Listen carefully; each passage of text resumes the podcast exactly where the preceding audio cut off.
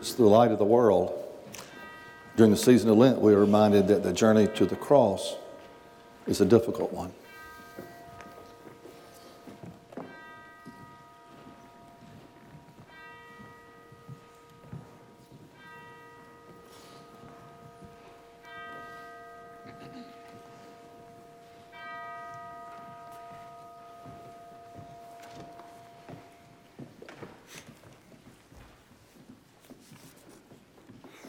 Good morning. Glad you folks are here to join us in today's worship. If you would, please sign the attendance book as it gets passed down to you. Today is the second Sunday of Lent, and it's the season in the Christian year when we seek to follow Christ more closely as he is making his way toward the cross. Today's focus passage is Isaiah chapter 53, depicting the suffering servant, the Christ who carries the burden of our sin. So let's join now for prayer. Almighty God, we approach you in the name of Jesus Christ, our Savior and Redeemer. Through the power of that name, we can come to you with our sins forgiven Thank you for this unspeakable gift. May we live our lives with the cost of our salvation in mind. Amen. Now let's use the music of the prelude to help prepare ourselves for worship.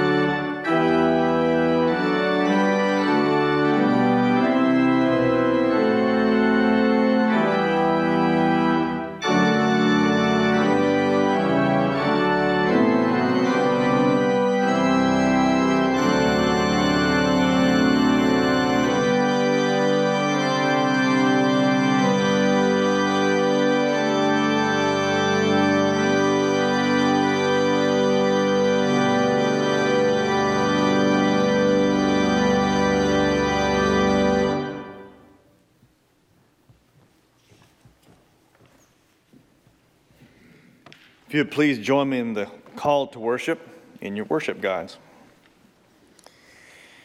On this second Sunday of Lent, we gather to worship. We think of Jesus, our Savior, who loved us and gave himself for us. We give our thanks and praise to Jesus Christ, who carries our sorrows, heals our wounds, and redeems us from sin and death we draw near it in full assurance of God's endless love and mercy. We ask for blessing on this service of worship and on our lives as we depart later to serve.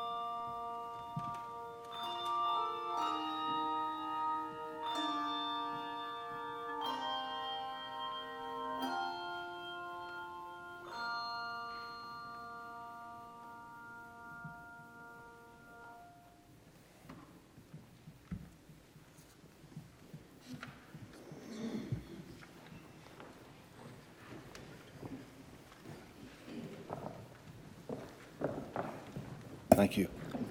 I now invite the children to come down for the children's sermon.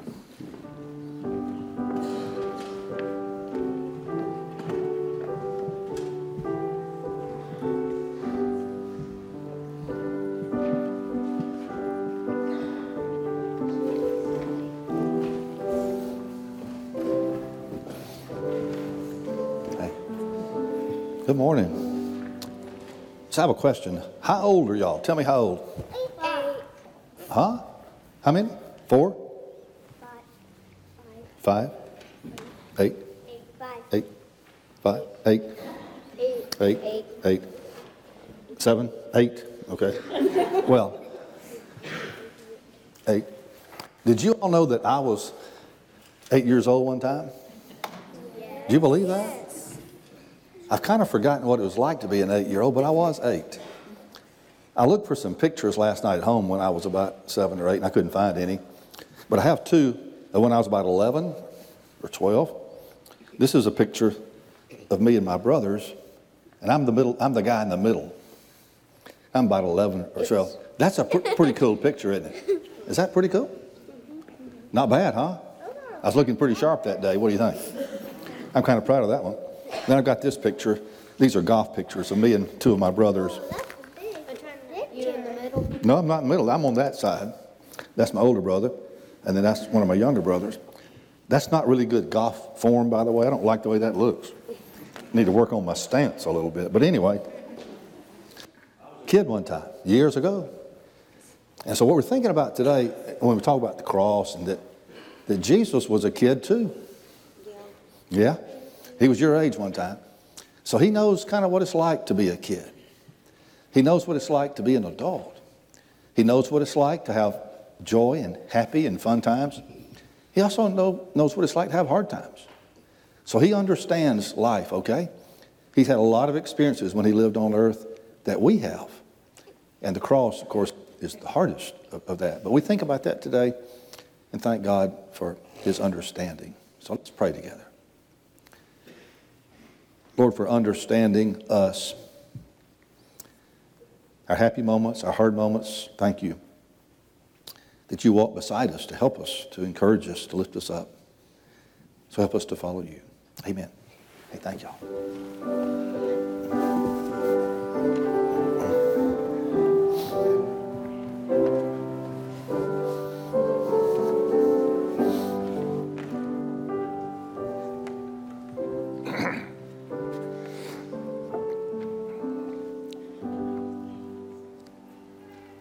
If you would please join me in the litany in your worship God. He was despised and rejected, a man of sorrows and familiar with suffering.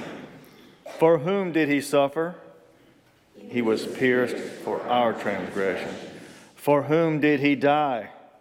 He was crushed for our iniquities.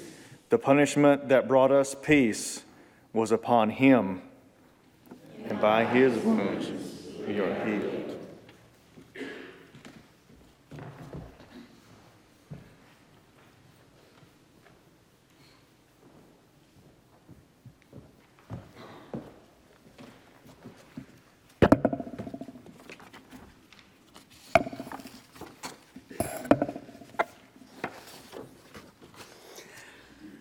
The year was 2013.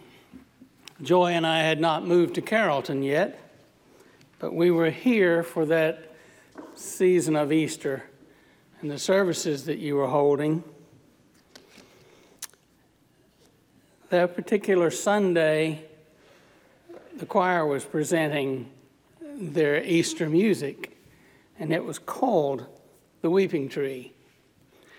And after listening and being ministered to by Glenn and this choir, I went home and I wrote this that I'm about to share with you now.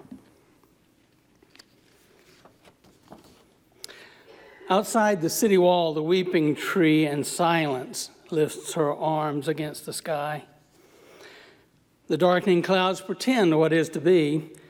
She knows her role and what is drawing nigh. Though fixed in barren soil, her roots grow deep into the hearts of all who would draw near to join her branches as they bend and weep and sense a comfort breaking through the fear. A gathering place for those who sorrow, mourn, for those whose dreams are crushed, lives torn apart, recipients of ridicule and scorn, a sanctuary for the grieving heart. Beneath her tower, towering presence, there is rest. Her shadows are a welcomed hiding place, a refuge where the lost and those oppressed find comfort in her canopy of grace. Planted on a ragged, wind-swept hill, we see her solitary silhouette, an instrument of heaven's perfect will, as good and bad as anything can get. Watered by a thousand lonely tears, her branches bear the final sacrifice. How strong she stands. Each anguished cry she hears as soldiers place their bets and roll the dice. Hatred cut her down. And yet we find her crooked, twisted arms forevermore are bearing up God's grace for all mankind, the Christ, Messiah, heaven's open door. The symbol of the day of reckoning, now tree of life her banner full unfurled, her arms outstretching still and beckoning to show the love of God for all his world.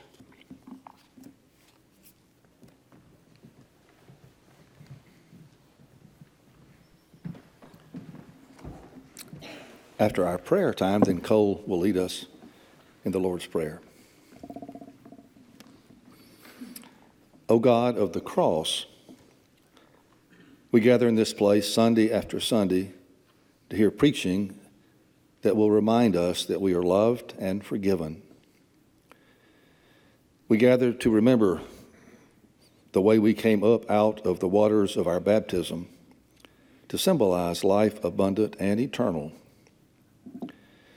We come here to worship at the foot of the cross. We come here to worship Christ in the safety and the comfort of this sanctuary perhaps not fully realizing that the Christ is actually alive today, present, here, calling us, prodding us, pulling us to follow him out into a risky and uncomfortable world. So, O oh God, forgive us of our love for cheap grace. Help us to truly repent, to seek to live for a grace in a grace and by a grace that is worthy of your sacrificial love for us, even if it is costly to us. May we keep asking, keep knocking at your door, keep giving our lives away to you, keep denying ourselves, and keep looking to you for the strength we need to pick up our crosses and follow our Lord and our Savior wherever He leads because we know that this grace, although it cost us our lives, is the only way to true life, abundant life, and eternal life. We pray this in the name of Jesus Christ, our Lord and Savior, who taught us to pray. Our Father, who art in heaven, hallowed be thy name. Thy kingdom comes, thy will be done, on earth as it is in heaven. Give us this day our daily bread, and forgive us our trespasses, as we forgive those who trespass against us. Lead us not into temptation, but deliver us from evil. For thine is the kingdom, and the power, and the glory forever.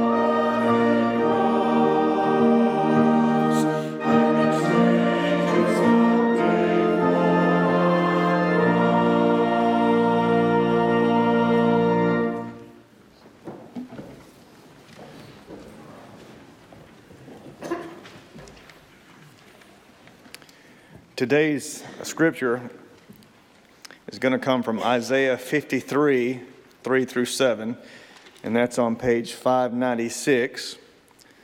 Also, Hebrews 12, 1 and 2, that's on page 978. Here's from Isaiah He was despised and rejected by others, a man of suffering and acquainted with infirmity, and as one from whom others hide their faces. He was despised, and we held him of no account.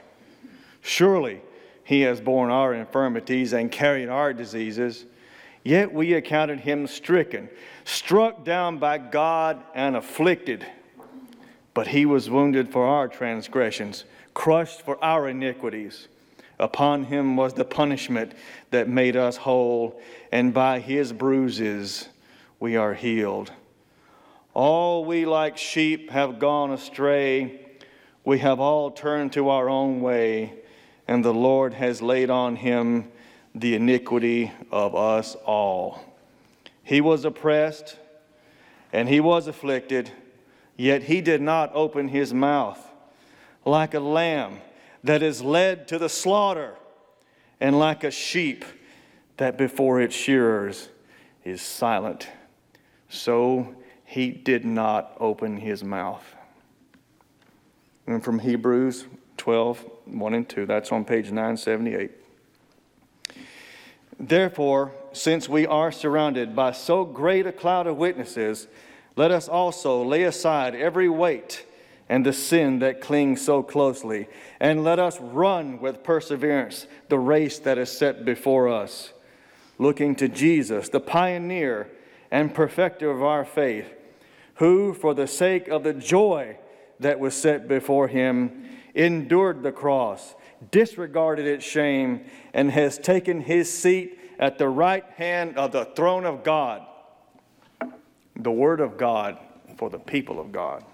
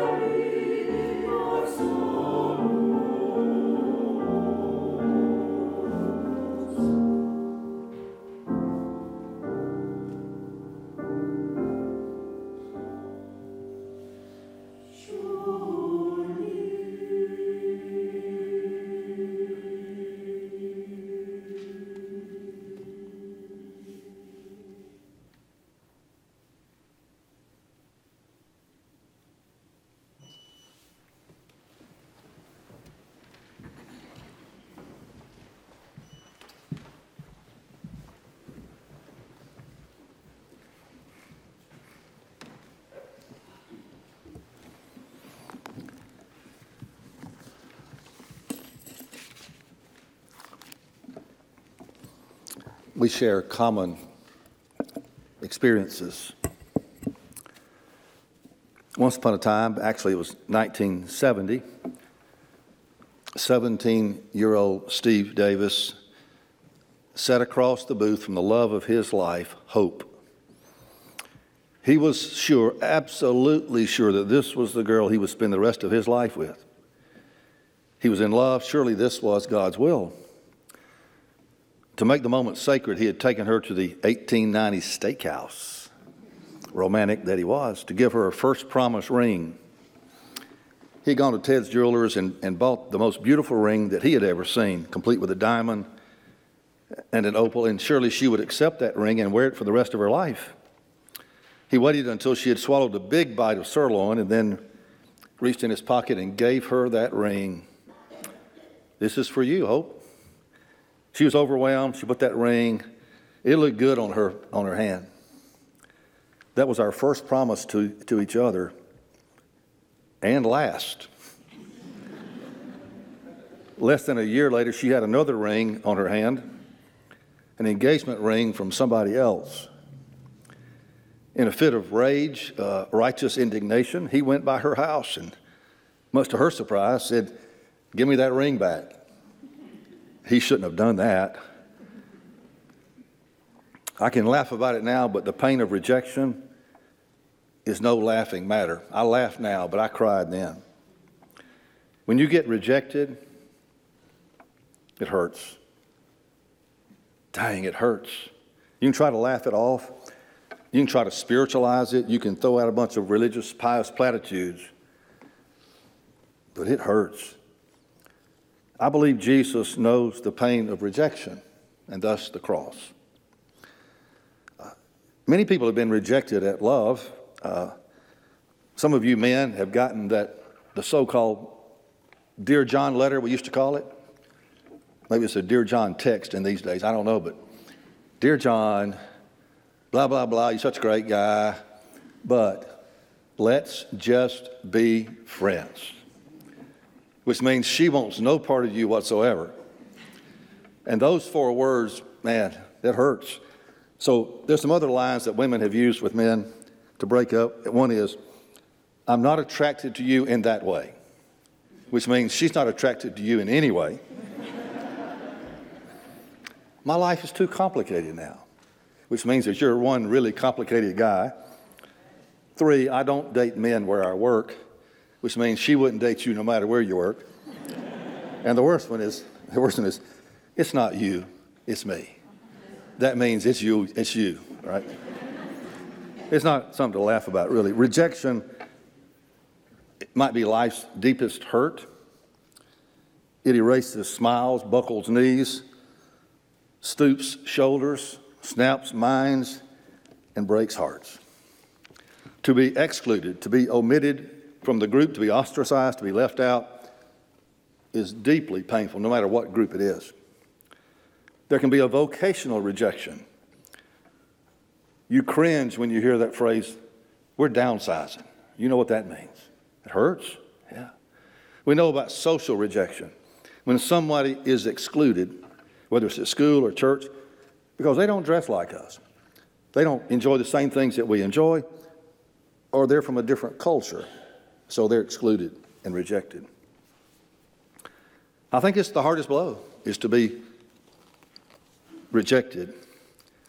Uh, Isaiah 53, which was read to you a moment ago, is what we call a servant song, one of several in Isaiah, depicting a true servant of God, and we think it's a kind of a foreview preview of Jesus Christ. And it's amazing. This passage, one of my favorite in all the Bible, is it sort of previews what our Savior would be like. And in verse 3 of chapter 53, he was despised and rejected by others.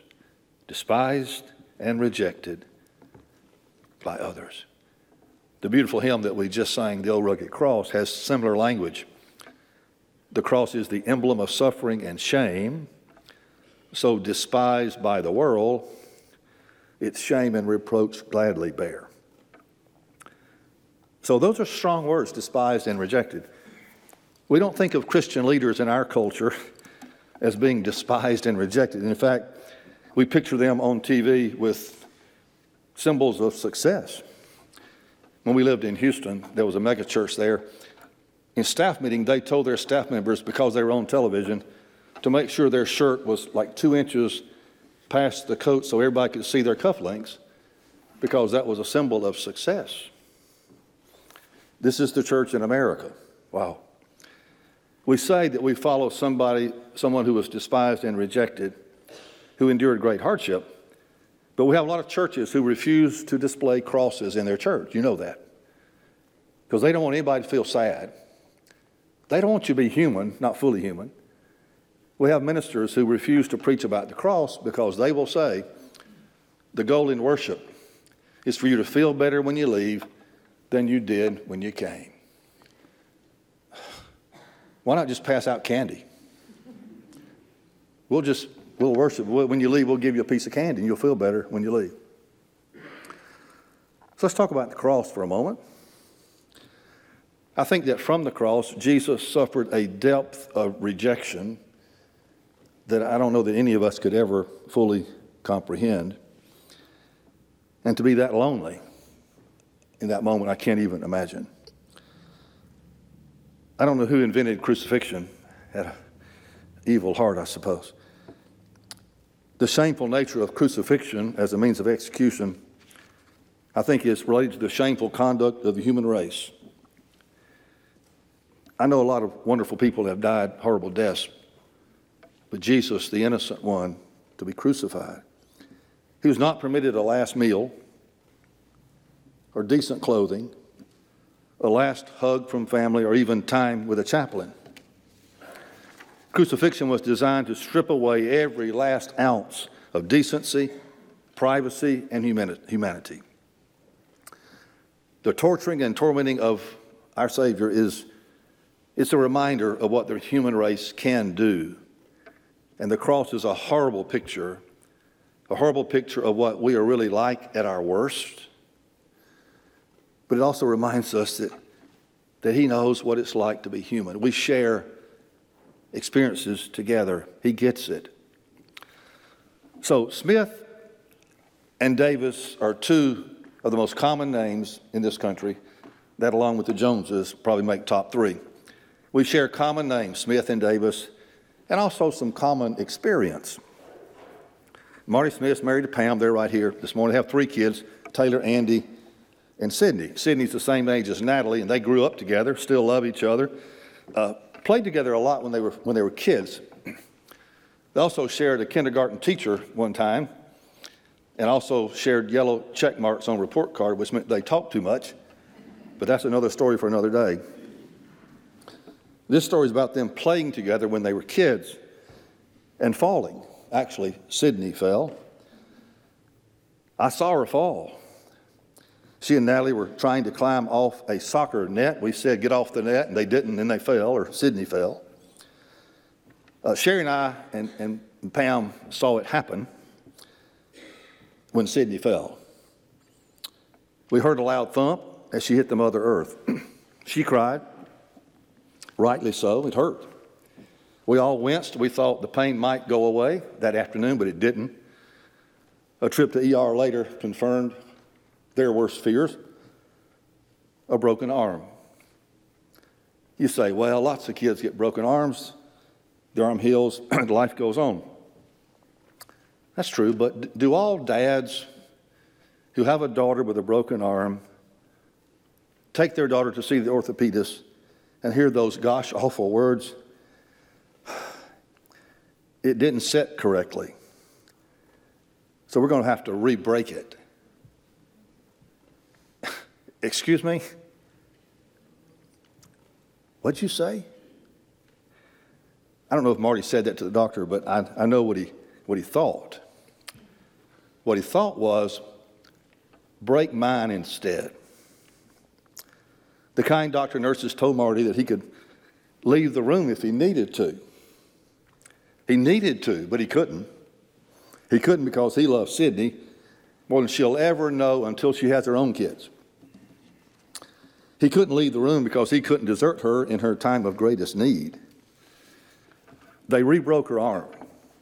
She screamed, and Marty's heart broke into a thousand pieces. The pain didn't last long. Sydney was a real trooper, of course, but I promise you, the anguish on Marty's face and the pain in his heart lingered long after the pain in her arm. When my dad would spank me as a kid, and some of you think he didn't do that enough, he would say to me what yours said to you This hurts me more than it hurts you. But I want to say, Dad, but in a different place, you know. I didn't understand that until I got hooked into taking Natalie when she was a child to get her shots for school. Oh my gosh. Give them to me instead. I'll take them. She screamed. I teared up. Went to McDonald's afterwards to give her a treat, and she was out playing on the playground. She was fine. I couldn't eat lunch. I really, I couldn't eat lunch. These stories have a lot to do with a, a father, mother, parent, Lent season, love, and suffering, and a cross. I do believe that God is like a parent. He loves us like a parent loves a child, which you cannot understand until you have a child. But when we hurt, he hurts. He hurts more than we hurt. And I'm not smart enough to figure out the whole cross thing, but I believe something happened in that cross event that's a lot like our stories. I've said it in sermons before about the cross that I don't know how many people I would give my life for. It's a short list. But the older I get, the longer the list grows because I've lived my life. I talked to a lady yesterday in this church. Her son is going through a horrible time, he's very sick. She said to me over the phone, she said, I'd, I'd give my life for him. You can't know how that feels until you have a, somebody in that situation. Uh, at times when Sherry was sick, I remember one powerful moment at home, and she didn't fall apart much. I did a lot. But in one moment at our home, one low moment, I said to her, I want your cancer. You give me your cancer. If somebody should die, it ought to be me, not you. You're younger, you got a whole life ahead of you. It's one thing to say, I'm willing to do that, but it's another thing to want to do it. And you have experiences in life that you never dreamed you would have until you have them. You can't understand the depth of love until you're in that moment of wanting to give your life for somebody else. In the eyes of God, because He loves us so much, we were dead in sin to get us out of that bad situation, to show us His love and to lift us up out of that. He gave His life. He wanted to do that. Does the cross mean that He understands? Absolutely. Absolutely. Many of you have had experiences I don't understand because I haven't been through what you've been through. But you haven't been through what I've been through either, many, some of you. Since Sherry died, a lot of people have been so kind and, and, and talked to me. And in my low moments, I say to myself, they don't understand. It's true. Unless you've had a spouse die in the prime of life, you don't understand. But you try to understand. You're very kind and thoughtful, which is all you can do. And that's why the cross is so important to our theology, to our lives, to our churches, that Christ has walked the ultimate path with us. Until about 10 years ago, I didn't know much about physical pain. I had a little bit as an athlete playing, you know, but I didn't know much. And when people in the church would say, I'm in a lot of pain, I'd try to understand, but I, I didn't quite get it, you know. And then I had a kidney stone. It's like, oh my gosh, oh, oh. Didn't last too long. Then I had a herniated disc, which lasts for months and months. I walked around a lot just like this because it didn't hurt so much if you, walk, if you walked around like this. If I see somebody today doing this, I know they've got a herniated disc. And I want to just hug them because it hurt for months. I had three options surgery, take a lot of pain pills, or jump off a bridge. Those are my three options.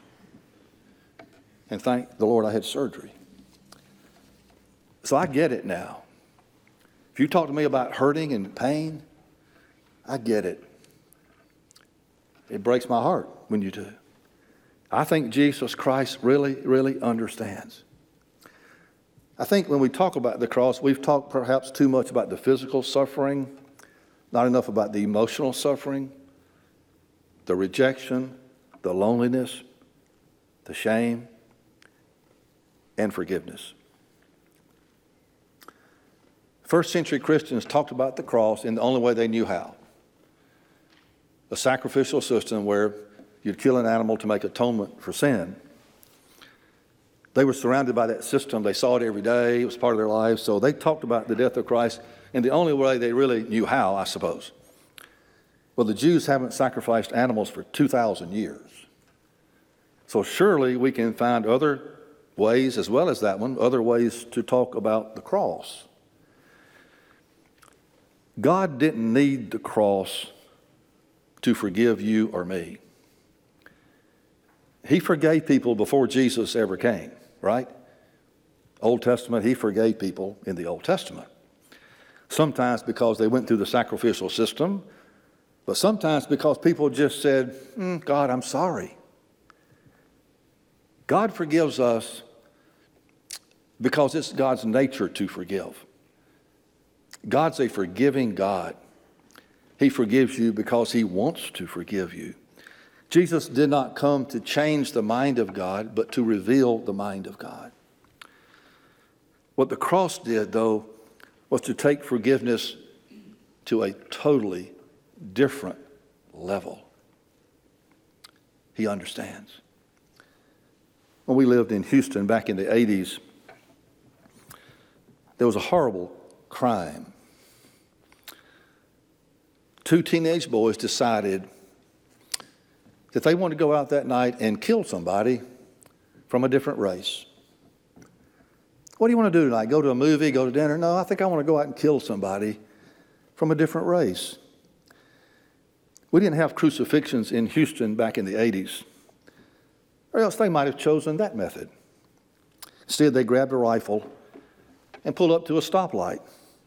They saw an Asian young woman who in a car next to them who happened to be beautiful and brilliant and in, law, in medical school, and they shot and killed her.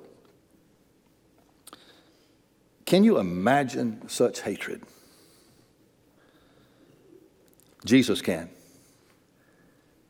He's seen it, experienced it, and yet he said, Father, forgive them. They don't know what they're doing.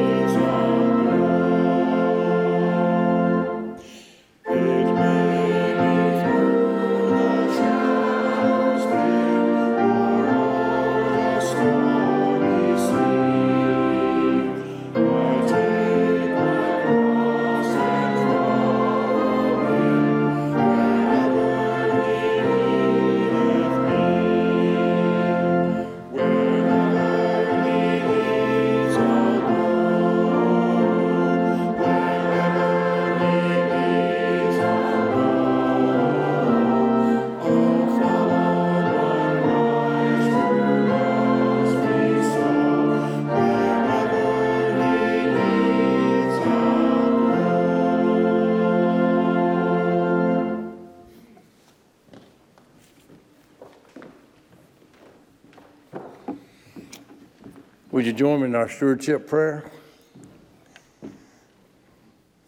Father, we bow humbly before you this morning.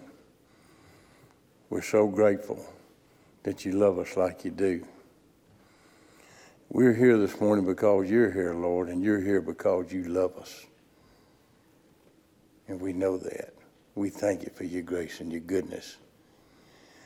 Lord, we've heard a wonderful sermon about forgiveness and possible sacrifices, and we know Jesus sacrificed his life for us to forgive our sins so we could claim our salvation, and we praise your name for Jesus. And now we'd like to be reminded, Lord, and help us do this, that all that we have is not ours. We have bounty, and part of that bounty is yours. And we want to bring that back to you, Lord, so that we can do the ministries in this church that you would have us do. Help us have the discipline to do that now. And we pray all of this in Jesus' name. Amen.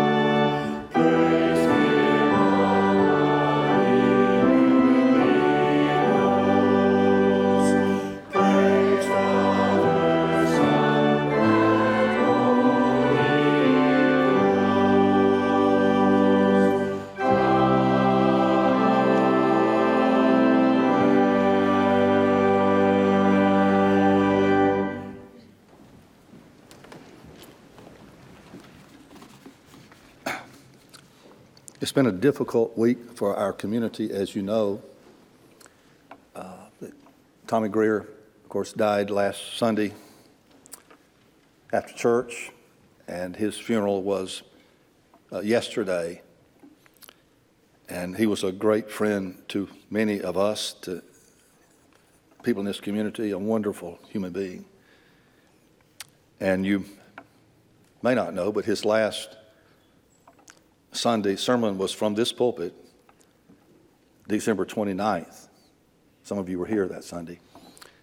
It's on our website if you want to listen and see that service. It was an incredible sermon.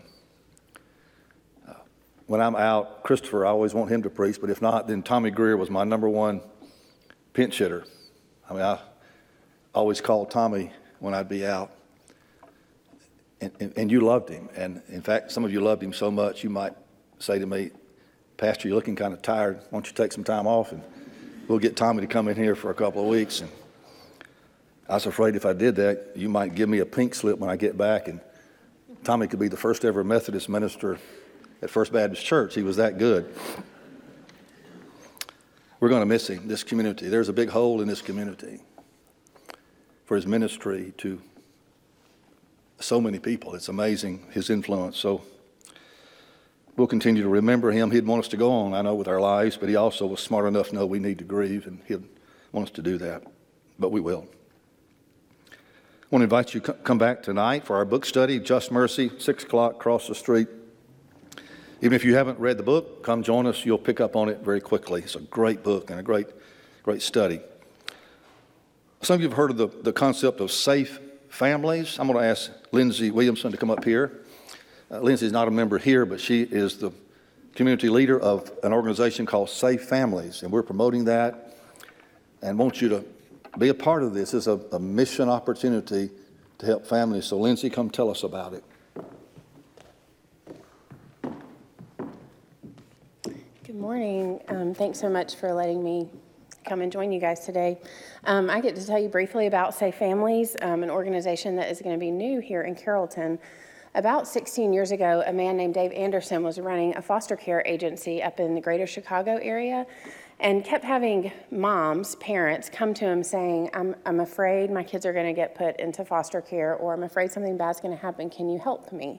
And he, and he kept having to say, Well, the way foster care works is there has to be abuse or neglect going on, you know, before kids enter care. And, and he thought, this is crazy that we don't have a way to provide help and maybe circumvent the need for foster care. And so he started, he realized that these families coming in, their, their biggest need was not that they needed better housing or that they needed uh, you know, rehab or, or these big problems that they have going on. But the biggest need was that they had no support system.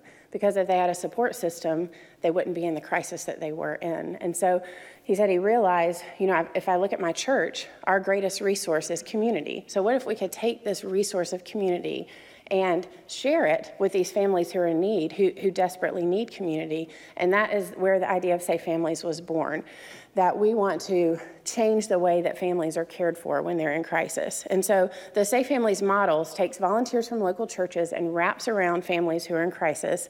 And um, every volunteer role has a different um, job and meets specific needs of these families. And the goal is that um, we would prevent the need for foster care in some cases, um, that we would prevent child abuse, and that we would be able to support and stabilize family on a long term basis. Um, so, we're about to launch Safe Families here in Carrollton, hopefully next month. And this is a national organization, but there's no chapters in Georgia. So, this will be the first chapter here in Carroll County. Um, so I want to invite you guys to come to an information meeting following the service. But before, before I invite you, I want to say kind of two things. The first thing is I know everybody in here is busy. I'm busy. We all have busy lives with kids and jobs and church and all that. But the beauty of Safe Families is that it's designed similar to how God talks about the body of Christ, that there are no indispensable parts in his body, that the baby toe, you know, is as important as the right arm. And the same is true in Safe Families. All, we have all these volunteer roles from giving a ride to somebody occasionally to actually housing kids in your home. So from very low commitment to to a big commitment. Um, so don't write it off quite, you know, immediately and think that you're too busy. There might be a place for you. Um, and the second thing I would encourage you is um, don't come to this meeting alone. bring somebody that you're doing life with, whether it's your Sunday school class or your community group or, um, I don't know, maybe just a group of friends.